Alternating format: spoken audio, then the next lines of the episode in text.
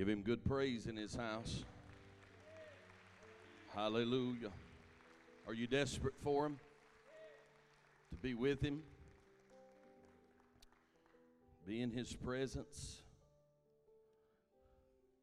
He's a great God.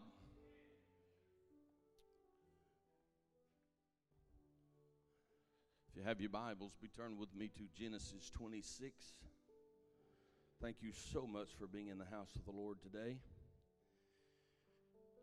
If you are visiting with us, you've just stepped into an assignment. Uh, I don't believe in accidents, I don't believe in luck, I believe in divine providence. Uh, I believe in a God that knows how to get me to where I need to be, to get to me what I need to have.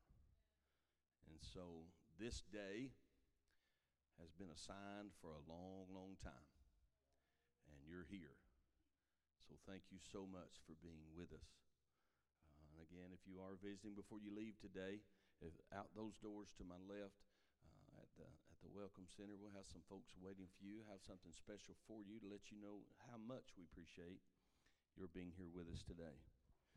There are, I don't know the count, but probably 75 to 100 other churches in Bradley County you could have been at this morning. And so I do not take it lightly that you are at Hopewell. I thank you so much for coming. Genesis 26. we'll begin reading at verse 1. We're going to go 1 to 6 and then 12 through 14.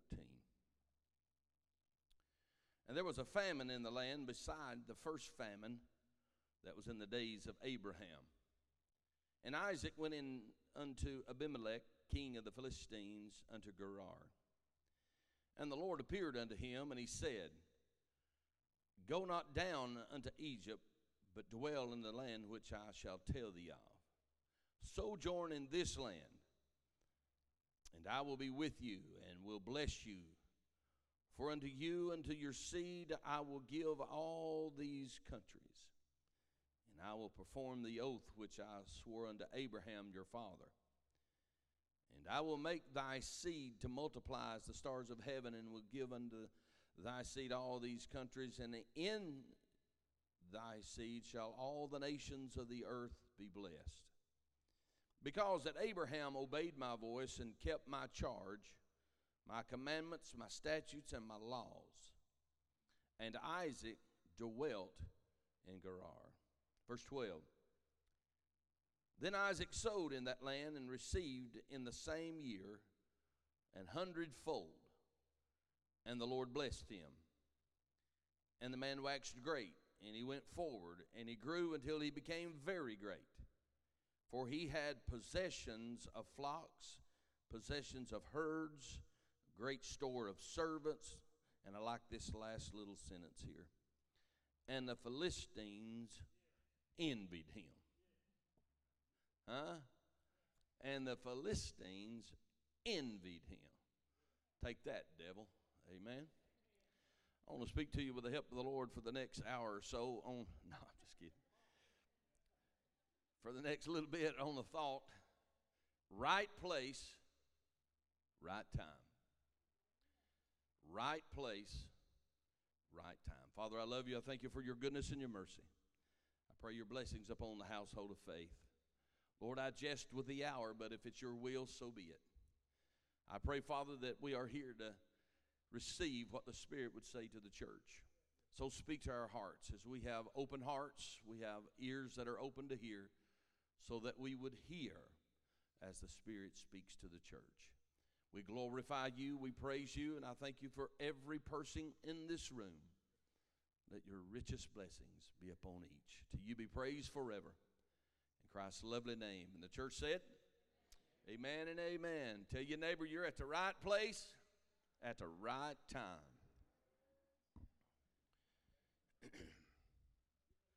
there is a,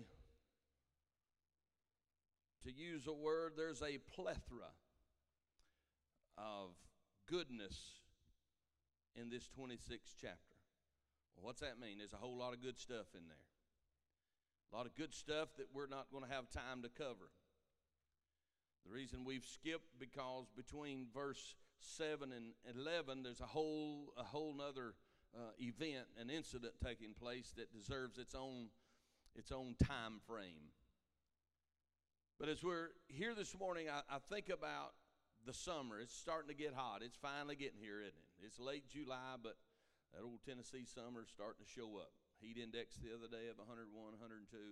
Not as hot as other places in the world, but I tell you what, I would take I would take Las Vegas 105 over our 95 with 95% humidity. They don't know what hot is. They don't know hot until it's sticky to you. I've been out in California, 105 degrees, and I thought, well, this ain't that bad. 105, give me 80. Oh, you know what I'm talking about. Isaac is coming on the scene. Isaac had a miraculous birth. Isaac had a miraculous deliverance as God would have his father take him to the mountaintop to offer him as a sacrifice. Isaac has two sons that are struggling, and the struggle will not be over for yet quite some time. Time is coming along and moving very rapidly. Isaac to be the second patriarch of the people of Israel. But Isaac now has found himself in a time of famine. You know what famine is? It's it's death, it's drought, it's it's despondence. The land is not producing. Hunger, disease is beginning to spread. You notice it's an example to that at the time of his father Abraham. Abraham sojourned and he went down into Egypt because Egypt is on the bank of the Nile. So, in his own mind, he's thinking he's going to follow in his father's footsteps. We're in famine, so we're going to where there's plenty. But as he's making his journey and beginning to set himself to go toward Egypt, the Lord appears unto him and he says, Go not down to Egypt, but dwell in the land which I tell you. When we think about famine, this trouble, this difficulty, hardship, and trials, understand that in times of famine, everyone is tested. Know this it's not a question of will hard times come, but how we will respond when they do show up. You and I, we cannot control what comes and goes in our life to a great degree. But how we respond to what does enter into our life will determine whether we go forward or backward in our faith and relationship with God. Growth is the product of active resistance. If we never experience resistance in our life, we will never grow. If you never experience resistance to your faith, your faith will never grow. What are you talking about, Pastor? I'm talking about if the enemy never comes against you, then you won't know that God is greater in you than he that is in this world. And so your faith will not grow in the fact that God is the victor. And by virtue of God being the victor, you are his. And so therefore you become the victor. But if you never have the devil come against you, then you'll never know that your faith is enough. It's not just that we have faith in faith, but yet we have faith in God. and my faith in God is enough. Because there's nothing, we've sung it to the heavens today, there's nothing too hard for him. There, there's nothing that he cannot perform, there's, there's no deed that he can't bring to pass. So that means there's nothing going on in your life that he cannot be God over. So if we never experience resistance, we will never grow. We do not determine growth by what we avoid in life, huh? But what we overcome in life. Now, I, I, I don't know why, but I've, I've starting to notice a trend. When we first arrived here four and a half years ago, there was one muscle man in the church. Brother Randy, stand up. I mean, he's pretty good size feller. His arm about size of my leg. And so he's practicing resistance, right?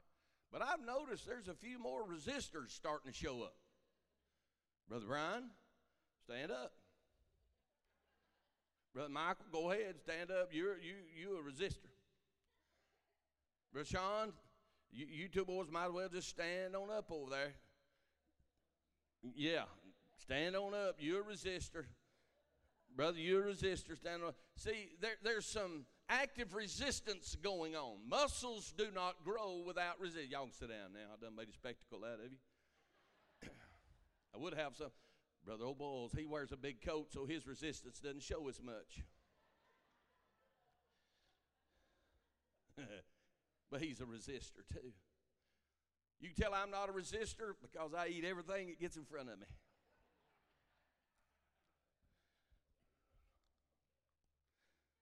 Muscles only grow through pressure. Not just pressure, but resistance against pressure. When they get on that bench press and 200 pounds, whatever they decide to work out with, that, that gravity force begins to put pressure. And the resistance against that pressure their arms and their back muscles and all that, triceps, biceps, and all this begin to resist the pressure that's coming down on them. Are you with me? So they've been resisting pretty good. Because you can tell by the growth of the pressure and resistance that's been going on. They're doing it more than just once a week, it's once a day, three, four times a week. They're in active resistance against pressure. They put themselves in position to be in resistance. I'm not going to put myself in that position. That's pretty obvious, isn't it? But without challenges and tests to our faith, it would be impossible to measure growth. They, they, they have measurements with their workouts. They, they have things that they try to achieve and goals that they set out before them. And it takes active resistance against a certain amount of pressure to reach them. Can I tell you in the life of faith, there is an, a resistance that comes against you. Amen. There is a pressure that's in your life, and the amount of resistance you put against it because it causes your faith to begin to grow and it begins to excel. So much so that it's noticeable. You can't be around these guys without noticing it because they wear these medium shirts.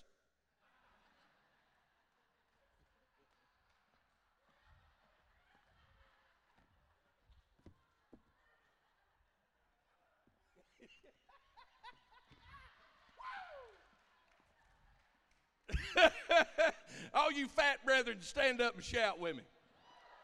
Hey! hey!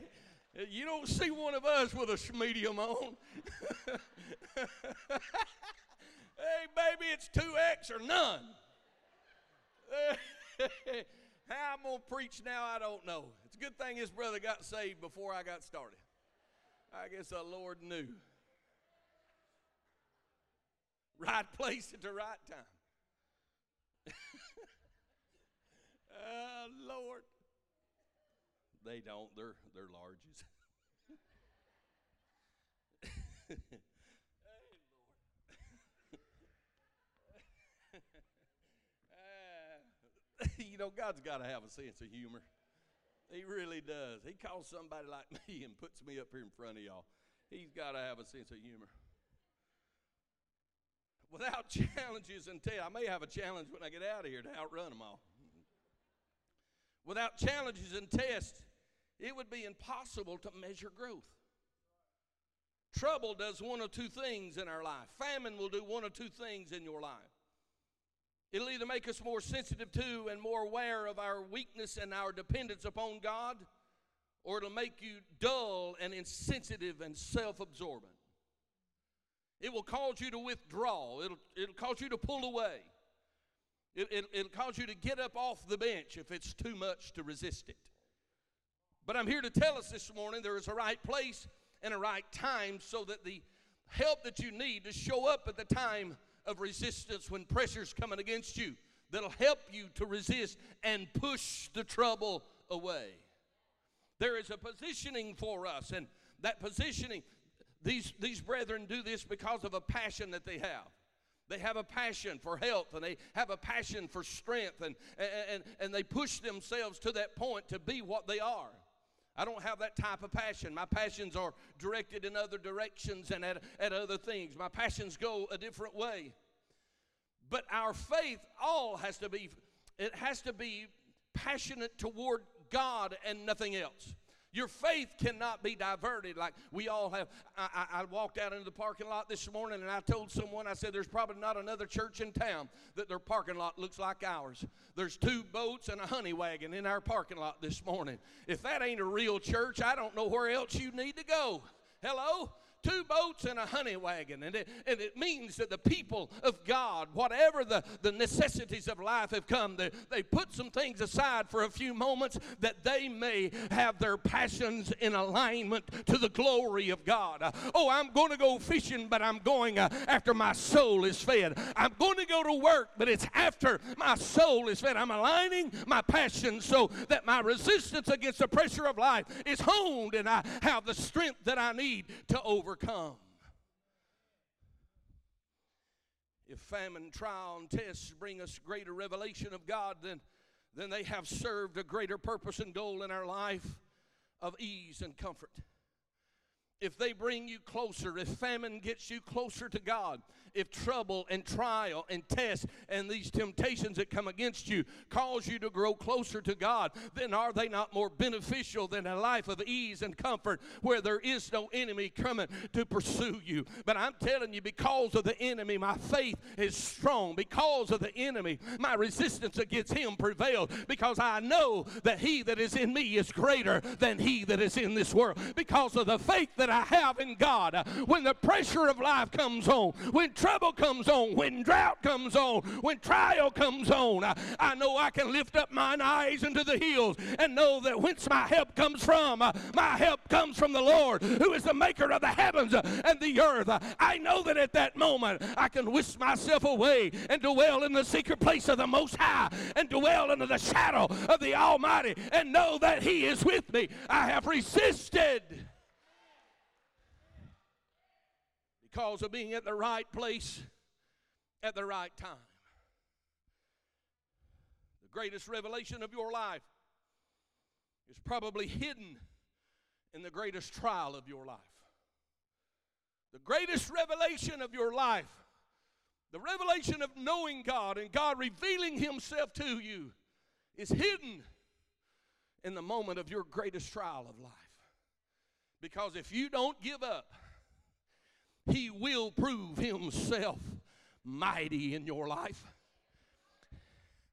And in order to do that, you have to put yourself at the right place and be there at the right time happened that way for Isaac. Isaac knew if he could get to Egypt, everything was fine in Egypt. There was water in Egypt, there's no famine in Egypt, but something stopped him in his progress going toward Egypt. We all know that Egypt is symbolic of the world and being out in sin and being out in the world. And when we stop to understand this, think about Isaac going down to Egypt. But I'm so grateful for a God who intervenes in our going because he appeared unto Isaac and said, Do not go to Egypt. But now you have a dilemma on your hand. What are you going to do if you can't go to where relief is at? Well, hear me. If God has given you a word, then you have to re- you have to resist being driven by the famine. Because if God has spoken something into your life, if He says dwell here, honey, there is no river wide or deep to keep you in His grace.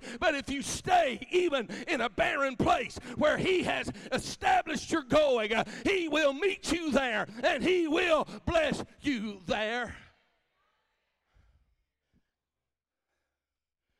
The greatest revelations of our life make their way through the greatest trials and tests of our life. And it's up to you and I to refuse to be famine driven. You have to refuse, you have to resist the pressure to be driven by the famine. Now, we have spiritual famines that come about in our lives too. There's been a famine for the Word of God before. Amen. Across the land. Throughout the dark ages, God seemingly was silent, but God wasn't silent. God's never been silent. Why? Because He's always had a remnant. Even throughout the dark ages. Amen. There were those. We heard last week firsthand that there's a remnant in China even though communism is running rampant and lives are being taken day by day, but yet there are millions, millions who have not bowed their knees. There are millions who are the remnant. It doesn't seem like the word of the Lord is going through China, but there's an undercurrent. We heard it, that underground church, there's a current, there's a rushing, raging river uh, of the Spirit of God that's flowing uh, beneath the surface in China, and souls are being saved and lives are being changed. Uh, make your way down to Indonesia. Uh, there's a Pentecostal revival. Hundreds of thousands are giving their hearts and lives to the Lord, and the baptism of the Holy Ghost is being poured out. It may look like there's a famine in this world, but honey, there's cloud bursts all over the place, and He's pouring out wherever He will.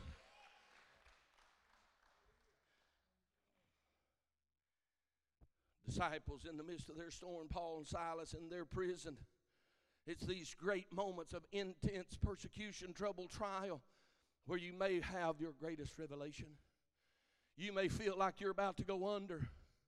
Hello, but come walking across the storm of your life he that is walking elevated above your problem, he walks upon the tops of the highest wave of it and he makes his way to where you are and he can look into your life and declare, Peace, be still. My God, somebody needs to hear that today. Life's upside down and the winds are raging, but coming on the raging winds uh, are the one who speaks to the winds. Uh, it's he who is the King of glory, he who is the majesty of all eternity. He's walking upon your situation and he's able to look at you and speak peace. Be still. It's in those moments that I need a revelation. It's in those moments that I need to hear God. But what do you do when it takes a little while for Him to get there? Well, you stay there. Don't go anywhere. Do you know what kind of faith it takes to pull off the next move that Isaac pulled off? He sowed in a time of famine. Do you know what kind of faith it takes?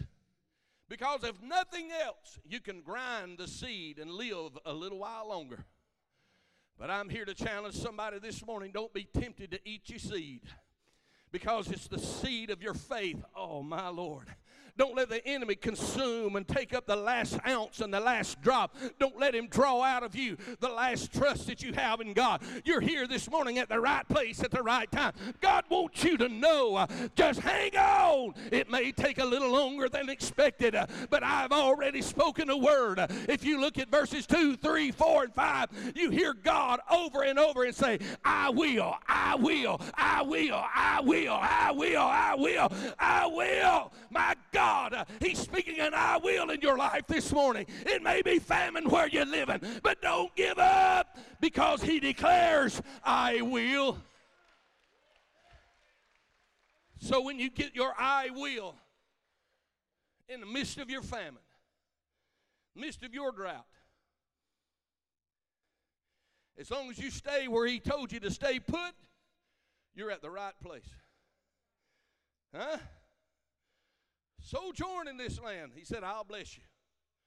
Stay right here, and I'll bless you. Be a stranger. It's only a temporary, a sojourner is just a temporary resident. What's that mean? I'm only passing through. I'm going to be here a little while, but not long enough to call it home. Surely y'all ain't going to make me preach that.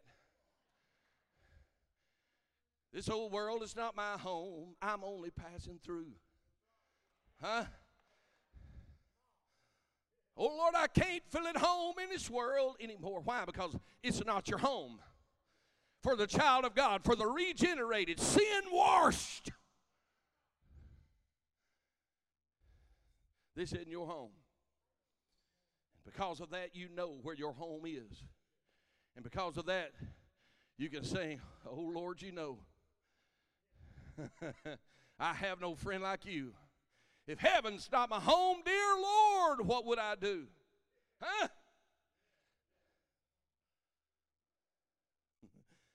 You're just sojourning through this land. What is that supposed to mean? Don't make permanent decisions based upon temporary circumstances and situations. Don't make a decision that's going to alter the rest of your life over a temporary situation. One of my favorite phrases of Scripture is this too came to pass. It shall come to pass whatever you're dealing with, whatever you're going through, can I tell you that the famine ended up being over because God sent rain? Can I tell you there's rain going to come into your life? Your famine won't last forever. There was a famine in Abraham's time, there was a famine in Isaac's time, and there were famines in Elijah's time. So it wasn't over, but it was only a temporary circumstance. There's some temporary circumstances going on in somebody's lives in this room this morning, and you're about to make a life altering decision. Hold on until you hear from the Lord.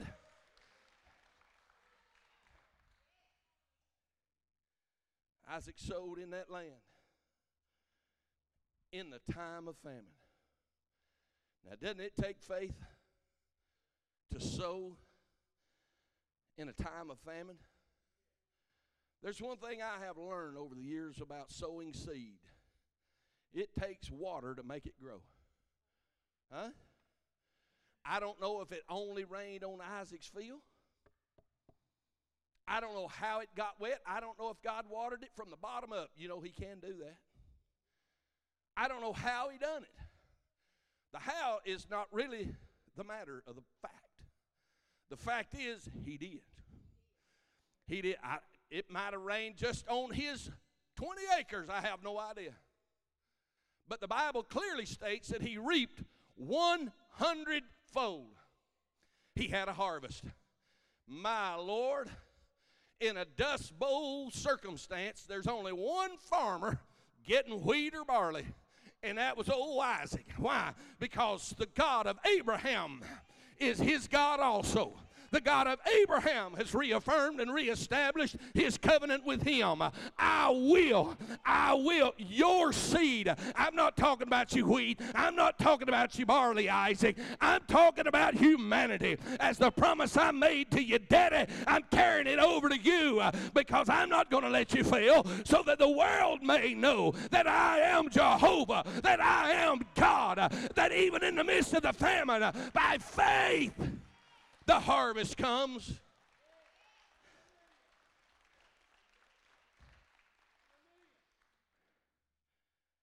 He said, I'll bless thee. He had no evidence. Write this one down, sister. Don't miss this one. he had no evidence, but he had confidence because he received a word from the Lord. He didn't have no evidence, I guarantee you, when the plow went in, the ground was still puffed up dry. Huh? When he busted up the clods, I guarantee you, it was still dry.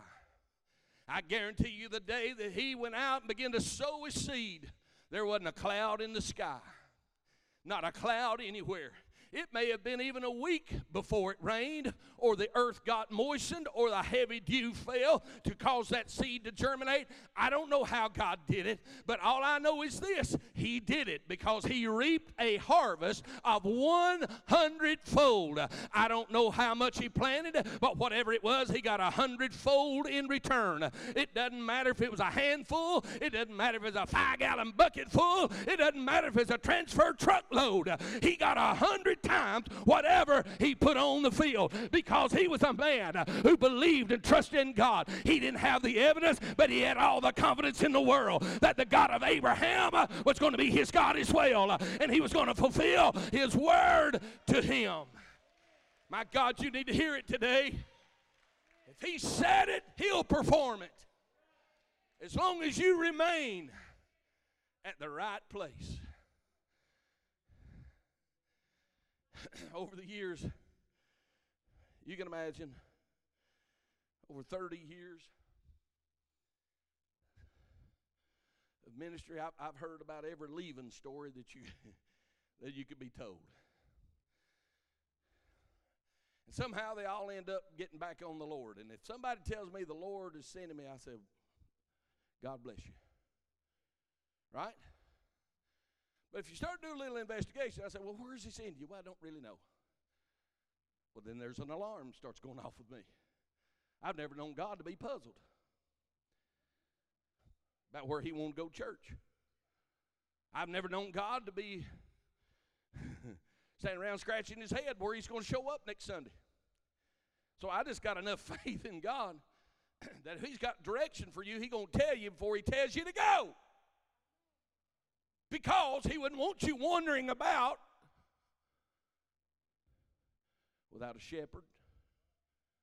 Oh, he wouldn't want you just sitting out there idle.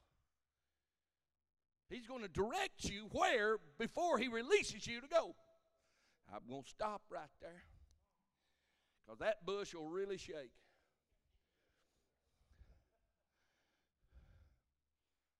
He had no evidence. Verse 6 And Isaac dwelt in Gerar. Where that's exactly where God told him to stay. The word Gerar means lodging place, it also means combat. He told him to stay in a difficult place. Can I tell you, God may have you put up your tent in a difficult place sometimes and not let you leave?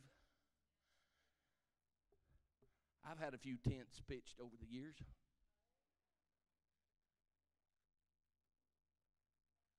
I thought it was pulling up peg time, he didn't. he wouldn't let me pull the peg until it was peg pulling time. Now, how many of you just understood what I said? Do I need to explain that for some of the rest of you? In other words, God wouldn't let me leave till He said it was time to leave. It's a sojourn. You may not be there forever, but you're going to be there until He says go. That's the way it was with Isaac. It wasn't a forever place, it's a lodging place. It says for us that God can bless us anywhere. God is not limited or governed by the economy. Isaac reaped in that same year. That's, that's the key to it. It wasn't next year, it wasn't the year following, it wasn't three years down the road. He reaped in that same year hundredfold. Can I tell you, God can bring His blessings to wherever you are? Whether it's a nice place or not. One just popped into my mind of old Mephibosheth been in that place called Lodabar. Anybody ever heard about Lodabar? It's a it's a wasteland. It's a wasted place. It means nothing. There's nothing there. And there's Mephibosheth in Lodabar. But when God gets on your trail, when He gets ready to bless you, He will dispatch the blessing to where you are. It doesn't matter if it's Gerar, it doesn't matter if it's Lodabar, it doesn't matter if it's Cleveland, Bradley, Meigs County, it doesn't matter where you are when God gets ready to bless you, He's going to direct His blessing and it will find you there. My Lord, we're going to preach on that just a little while. Many times we miss the harvest, we miss the blessing, we miss what God has, we miss the word that'll come to fulfillment for us because we quit sowing in the times of famine. My, my, do you realize when you're dry spiritually, if you'll come in and start sowing a little praise, uh, there's a promise in Scripture that'll be fulfilled into your life. He will dwell well in the praises of his people. If you'll lift him up and you begin to praise him, he will not leave you standing there glorifying him without him showing up to where you are. So don't tell me you haven't felt God. Don't tell me you haven't been in his presence because you're telling on yourself. It tells me you've not been in his word. You've not been in prayer. You've not been in praise. You've not been in worship because you cannot go there without finding him there.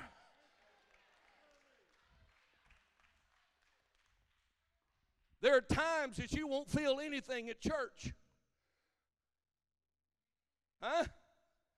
There are times that you may attend for weeks or months on end, and it seemed like everyone in your circumference is just drenching with His glory, and you leave out dry as a powder keg. What are you going to do? You're just going to go look for another place without being sent, without being released? Tell you what part of the problem in our modern day church is. We got too many people seeking a worship experience without a God encounter.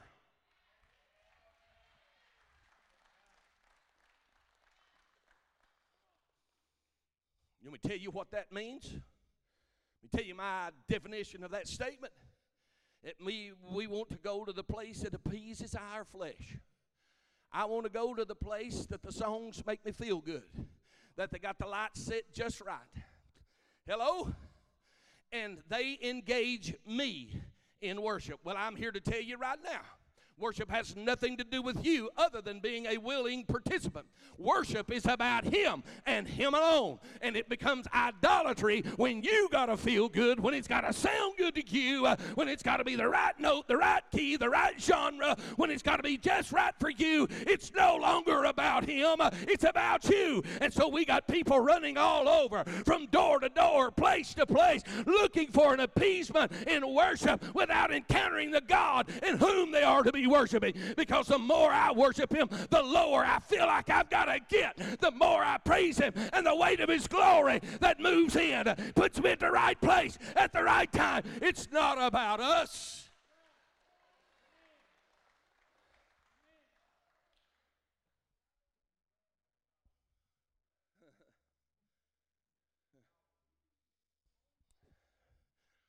we think it is, don't we? Because we'll shut down. I tell you something that irritates me to no end. When I go to places and the singers are just bouncing all over the place. Just, I mean, they in it to win it. You know what I'm saying? If it gets slow, they get low. But when the bread of life's broken, they're nowhere to be found. Can't even buy an amen from them, but they want you hooping when they hooping and hopping when they hopping. But when you break the bread, they gone. Getting a drink of water. I don't. I'm going to be real careful right here. But I'm going to tell you the truth. If that's all you got, I don't want what you've got. I don't want you leading me anywhere. Because if the word is in the central focus part of your life, your worship is empty and vain. you won't get a lot. That's a little golf clap, but that's about all you can get for preaching like that. I've seen it, I've watched it. When I see it, it irritates the life out of me. David was a man of the word and worship. I think you can do both.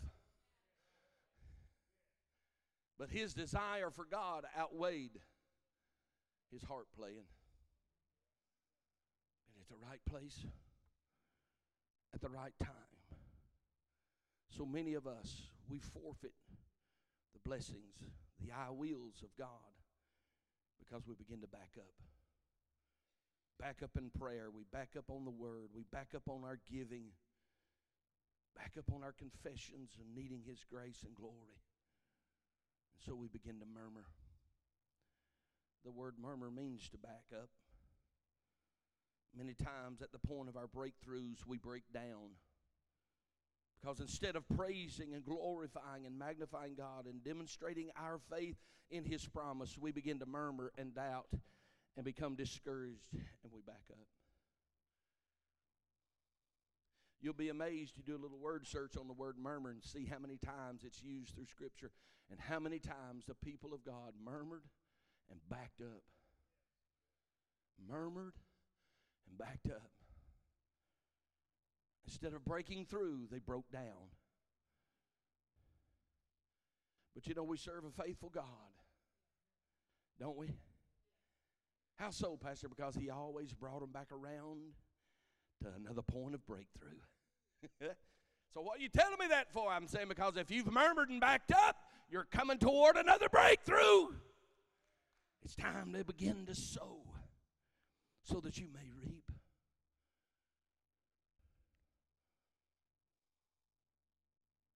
Oh, it's already 12. I just now got to my five points. I'm going to give them to you. You write them down real quick. You ready? Being at the right place at the right time. Requirements for positioning yourself for blessing. Number one is the right place. Be where God tells you to be. Geographically, spiritually, in any other way. Be where God tells you to be.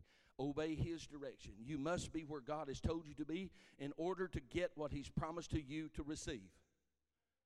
If you're not there, you're not going to get it. 1 Kings 17, 3 and 4. Get thee hence and turn thee eastward and hide yourself by the brook Cherith, that is before Jordan. And it shall be that you shall drink of the brook, and listen, I have commanded the ravens to feed you there. Now, if he camped over at Mouse Creek, the raven wasn't going to find him. If Elijah went to Candy's Creek, set up waiting on supper, he fasted that night.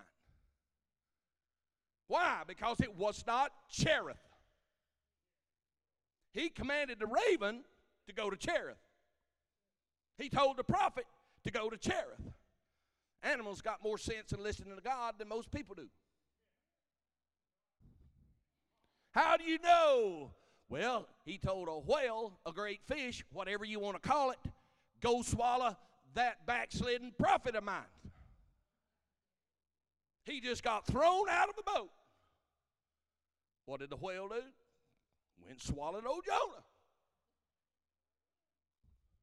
Did he not? Do you realize that whale went around for two and a half, three days with a belly ache? You swallow a disobedient prophet and see what happens.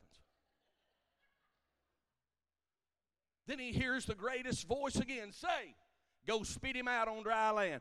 My pleasure. Guess where Jonah landed? Dry ground. Right? What about the What about old Balaam? What about old Balaam? I'm going to do the uh, New American Standard Version for you. He was riding his donkey. I could have went old King James and said he was riding his ass. In direct disobedience from God, going away.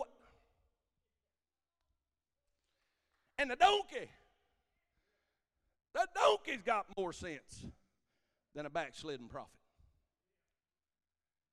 Church out of the way keeps him from getting killed. He can't see it because he's blinded. Right? Goes a little further. And here there's an angel in the way with a sword, and this donkey's not having that. So he scrapes poor old Balaam's foot on the wall. He commences to beat the donkey. And God opened the mouth of the donkey. And the donkey preached a three point sermon to a backslid prophet. The donkey. Wouldn't you love to have been there? Have I ever failed you before? I can see Balaam like. Have I ever run your foot against the wall before? Have I ever done that before? Could you not see that sword out there? I tried to save you, and here you are beating on me. Oh, I'd have loved to heard that one. The donkey. A rooster. Peter, the cock's not going to crow three times till you've, you've denied me, son. First time he tried, I thought he made his point. Second time he got a little rougher. Third time he just flew into a cussing fit. You better go read it. I'm not one of them. The old rooster crows on command. Huh? Been at the right place at the right time. The raven was told to go to Cherith, not any other place, not any other spot. He was told to feed him at Cherith. God has a commanded blessing looking for you. Hmm. It may have flown over your head a dozen times, but it won't land on you until you're in position. You won't bless, get out of your backslidden condition.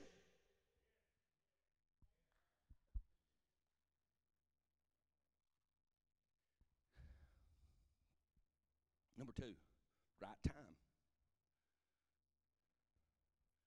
You have to have faith in God's word and in God's timing. Well, when is the right time? When it shows up. It won't be early. He won't send it early. He, it will never be late. Don't you know He's an on time God? Oh, yes, He is. Huh? In the fullness of time, Mary gave birth. When the time was proper. In other words, when it was time on God's calendar, on His clock, in the expanse of eternity, when the moment arrived, not before, not after, but the fullness of time. So, what does that mean? You have to wait. And you have to wait patiently. What happens if I have to wait a long time? Well, the brook will dry up. Didn't Elijah's brook dry up? There come a day when there wasn't no water to drink. But he stayed at the right place until he got a word in the right time. Okay, now I want you to go to Zarephath because over there I've commanded a widow woman to feed you there. Not Bethel, not Nazareth, not Jordan, Zarephath. That's where you got to go.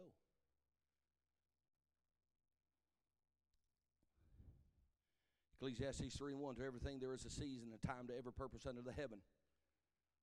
You and I must believe that our harvest will come. You have to believe that there's a time of His saving grace, His healing power, His delivering hand, and His provision. Galatians 6 9 is part of our responsibility, let us not grow weary in well doing, for in due season we will reap if we faint not. Stand, and I'll finish these other two quickly. Number three, you got to have a right attitude. That'll preach, won't it? Y'all glad I run out of time.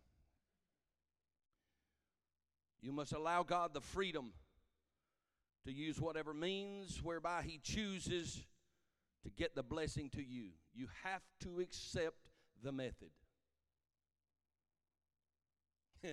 he may plant you here and make you have to listen to me for a while. Cruel and inhumane. The right attitude. Jesus healed by various methods. Hear this.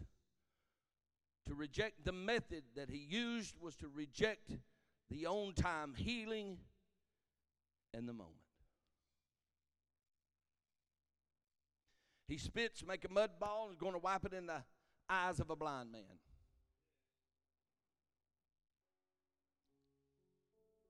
If the blind man heard him, and he come toward him, he said, What are you doing? Well, I've made up some mud. Did you spit in that? Well, yes. Well, you're not putting that on me. To reject the method was to reject the healing. I don't know what he's trying to get through to you. But if he's trying to get through to you, you got to have the right attitude.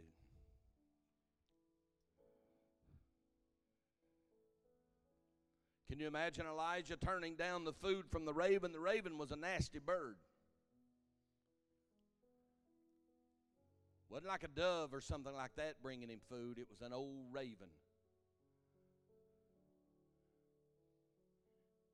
And I know what would be in the back of my mind. What carcass did he pull this off of?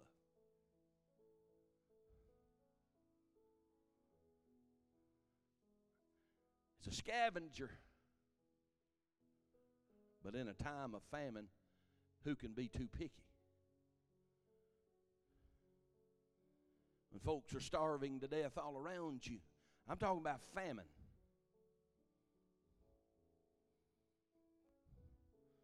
Don't reject the method. Get the right attitude. Then there's a right action that follows the right attitude. You got to be obedient. You got to do what he says do, how he says to do it. What Mary say to those servants? Whatsoever he says unto you, do it. Naaman, go dip seven times. He said, Well, that Jordan's a kind of nasty place. There's some prettier water over across the hill. Well, you can go on over and dip all you want, but you, you're going to be a leper when you come out. If you want healed, you dip seven times, not five. Are you hearing me? It took seven. What about the little widow woman? Uh, borrow vessels, not a few. Get the pots. Go aggravate your neighbors. Get as many as you can get your hands on. Because remember, all you've got left is a little cruse of oil. And I want you to pour out of what you've got left. Are you hearing me this morning? I want you to pour out of what you've got left until you run out of vessels. It's a supernatural resource that you have. Make those ditches. Dig your ditches. They were in the battle of their life. And they hear the word of the Lord. Go out in the field there and dig a bunch of ditches. Well, why are we digging ditches? See, that's that's where we our flesh and our humanity gets in. Well, why do you want me to dig a ditch? If God says dig a ditch, it doesn't matter why.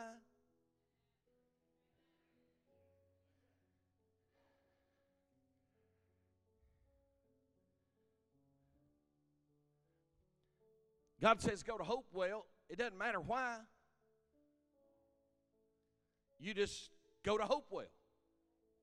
You just get yourself there and you wait.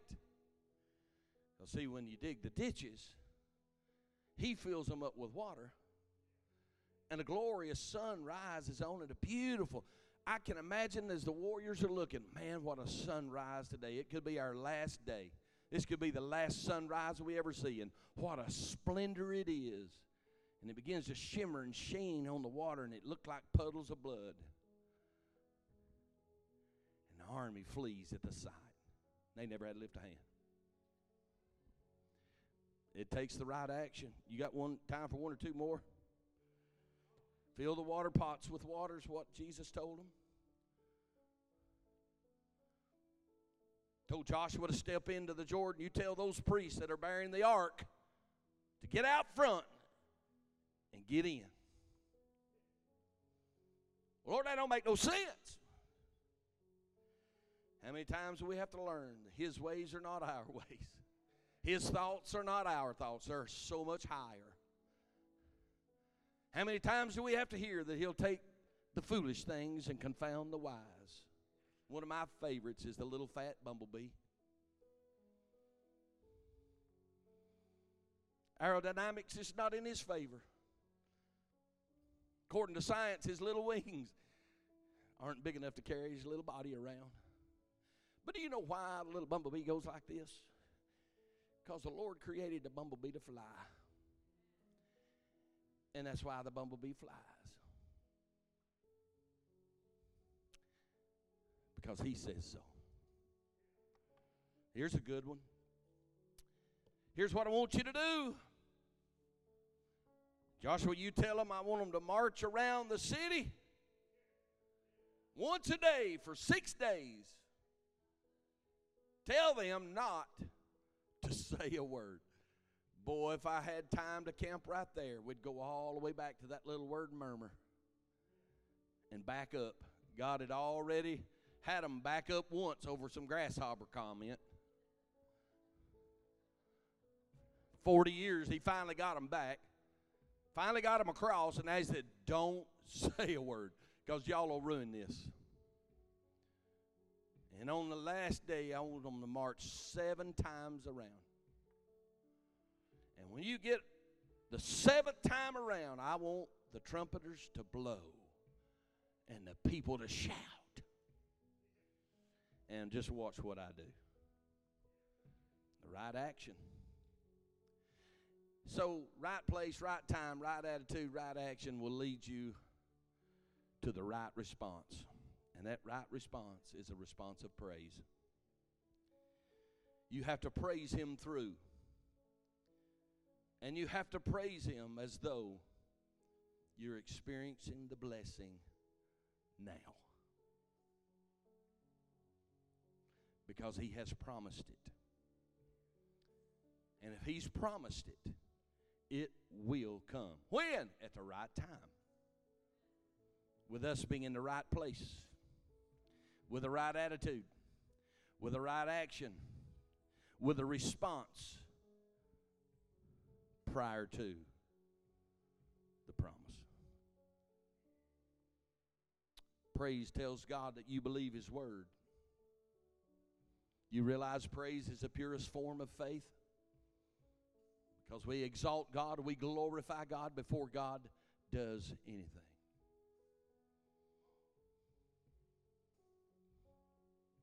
Father, I love you this morning.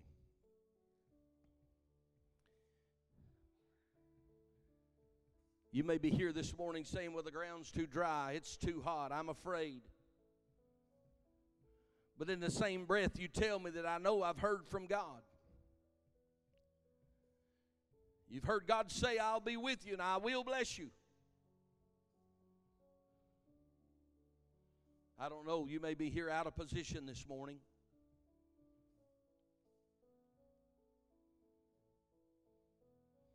God tells Isaac not to go to Egypt, that he was going to bless him right where he was at. In spite of the conditions, in spite of the circumstances, and in spite of his own desire, I'm going to bless you there.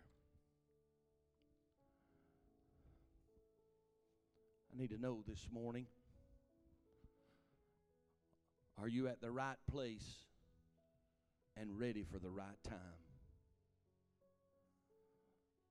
I do know this by you being here today, the Lord has spoke a word. Man, I'm telling you, He dropped it in my heart.